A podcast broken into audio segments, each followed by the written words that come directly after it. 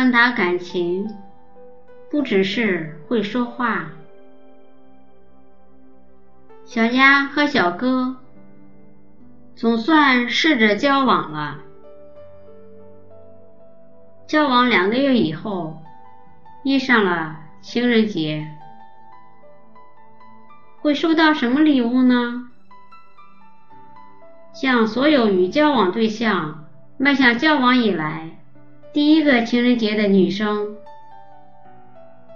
小鸭有一点期待。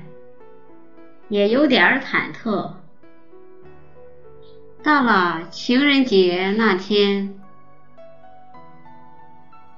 小鸭拿出她要送给小哥的礼物，是一只表面上细致刻着小哥名字的手表。小哥显然没看过表面竟然可以刻上名字的定制表，露出又惊喜。又感动的表情。轮到小哥拿出礼物了，只见小哥拿出来的，竟然是一个薄薄的信封。小鸭有点不安，他送我一封信，还是一张支票，不管是哪样。都可以算是很冒险的情人节礼物呀。如果是信，信的内容跟文笔会令人冒汗吧？如果是支票，支票的金额跟含义该怎么看？小鸭打开信封。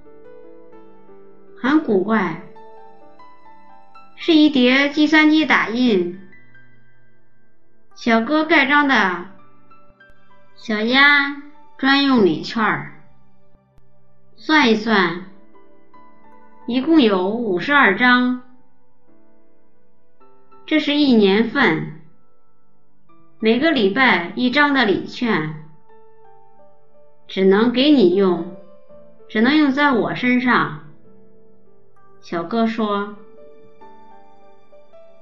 礼券的用途弹性很大，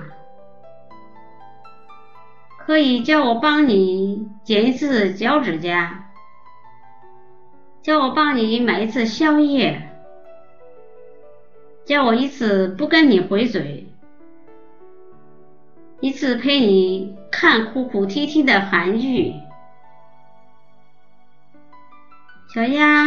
很感动，抱住了小哥。这确实是个好的情人节礼物，因为里面有很多心意。你如果常常说话，你就会发现，如果你讲了具体的事，而不是抽象的道理。听的人比较爱听，也比较听得懂，记得住，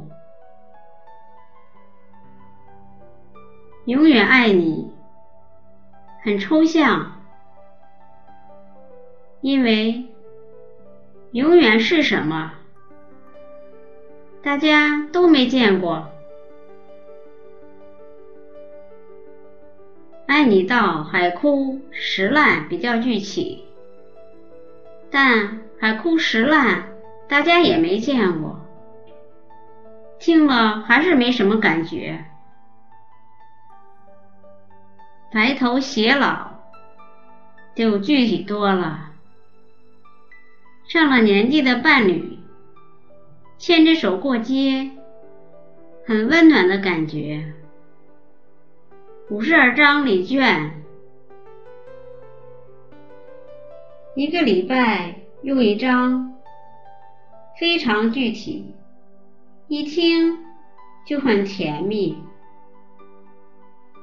说话无非是表达自己，打动别人。为什么口才流利的人有时候？一点儿都不讨人喜欢。可能是因为他们讲话很空洞，只在乎自己说的爽，从来不在乎所听的人是什么感受。听的人如果对你失去信心，你的山盟海誓、夸夸其谈，都只是空洞的声音而已。想要言言有物的人，最好能想想那个物是什么，才会抓得准自己该说多少话，在什么时候说，说完了以后要做什么。人跟人沟通常有障碍，有时候对方就是跟你不同世界。怎样说都说不通，那也就只能尽力而为。